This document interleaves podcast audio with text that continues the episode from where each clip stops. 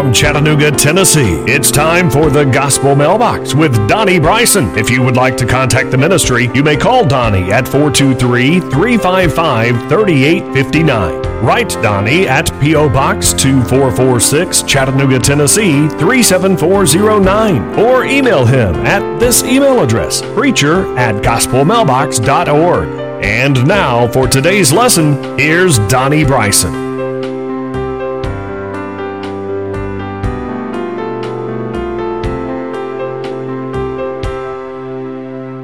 And welcome to another treatment of the International Sunday School lesson. Today's lesson is entitled Mary Rejoices. And it's for December the 25th, winter quarter lesson number four.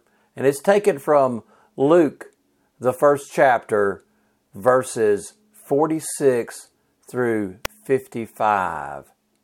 And it's commonly referred to as the Magnificat.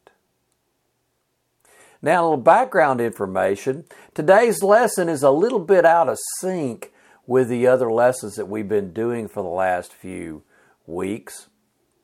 This lesson today is right after Elizabeth and Mary meet, and they are both pregnant, and it is where right after John the Baptist leaps in his mother's womb, Mary offers this phenomenal prayer, and this prayer is very much like the prayer offered by Hannah in the first book of Samuel. Okay? Now, Luke 1 46 through 47. And Mary said, My soul magnifies the Lord, and my spirit rejoices in God my Savior. And we should have that spirit and that mindset of magnifying the Lord and our spirit should rejoice in God.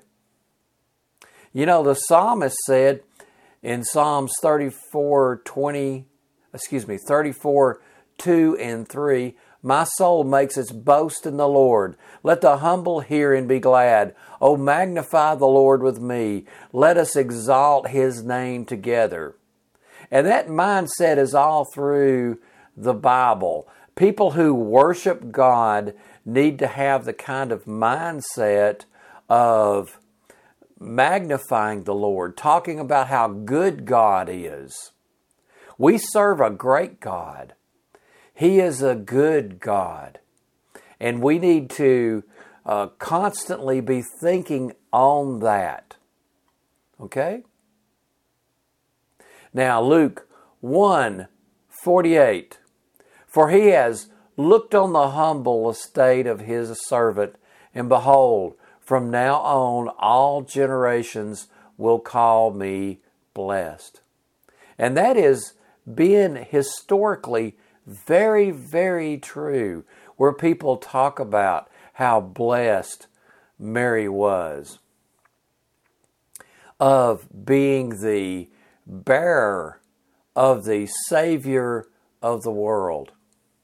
But we also note how a humble spot Mary was. And we should always remember that, how that God can lift us up out of our humble estate, and how that God can um, put us in a place where uh, where we can do great things for Him if we depend upon the Lord. Okay? Now, Luke 1 49 and 50. For he who is mighty has done great things for me, and holy is his name. And his mercy is for those who fear him from generation to generation. The fear of the Lord we need to have that respect for God. We need to be thankful for what God does. We need to be respectful for His power in His might. And He does show us mercy. Okay? The psalmist also said in Psalms 147 10 and 11 His delight is not in the strength of the horse, nor his pleasure in the legs of a man, but the Lord takes pleasure in those who fear him and those who hope in his steadfast love. See, God doesn't need our money. God doesn't need our, our, our power, our political power. God wants our respect, our fearful respect of Him. Okay? Now, Luke 1 51 through 52. He has shown strength with his arm. He has scattered the proud in the thoughts of their hearts. He has brought down the mighty from their thrones and exalted those of humble estate. God shows his strength. And we see how that Mary says the same things over and over again throughout this prayer. And this not it's not vain repetition repetition when we repeatedly praise God. We need to have the mindset of praising and honoring the Lord God Almighty.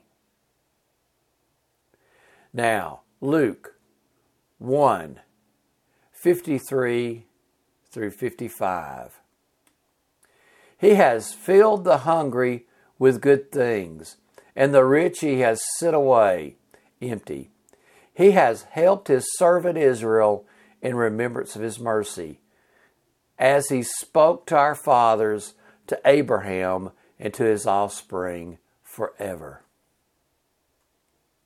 Now, he has filled the hungry with good things, and the rich he has sent away empty. We need to not put stock in what we have, but in the mercy of God. James 2 5 through 7 says, Listen, my blood brothers, has not God chosen those who are poor in the world to be rich in faith and heirs of the kingdom, which he has promised to those who love him? But you have dishonored the poor man. Are not the rich the ones who oppress you, the ones who drag you into court? Are they not the ones who blaspheme in the honorable name by which you were called out? It's important for us to realize and to think about how that God, how that God shows mercy and grace and looks out after the widows and the orphans. And the Bible repeatedly talks about that.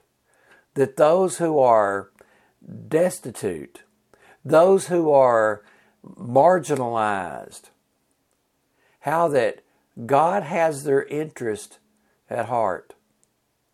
And as a church, as a people, we need to be mindful of that. Don't dishonor the poor people. Don't uh, talk down to people who are less fortunate, but lift people up because God has their interest at heart. Okay? Now, concluding thoughts. First and foremost, let me, with all I have, wish you the, a very, very Merry Christmas. And let me encourage each and every one of us to spend time with the people in our lives, the people that are family, our dear friends. Spend time, as much time as we possibly can. Show your love to one another. Okay? Well, friends, those of you on the radio, I'm going to uh, play some music and I want to wish each and every one, like I said, each and every one of y'all a Merry Christmas. And good Lord willing, I'll be back with you next weekend.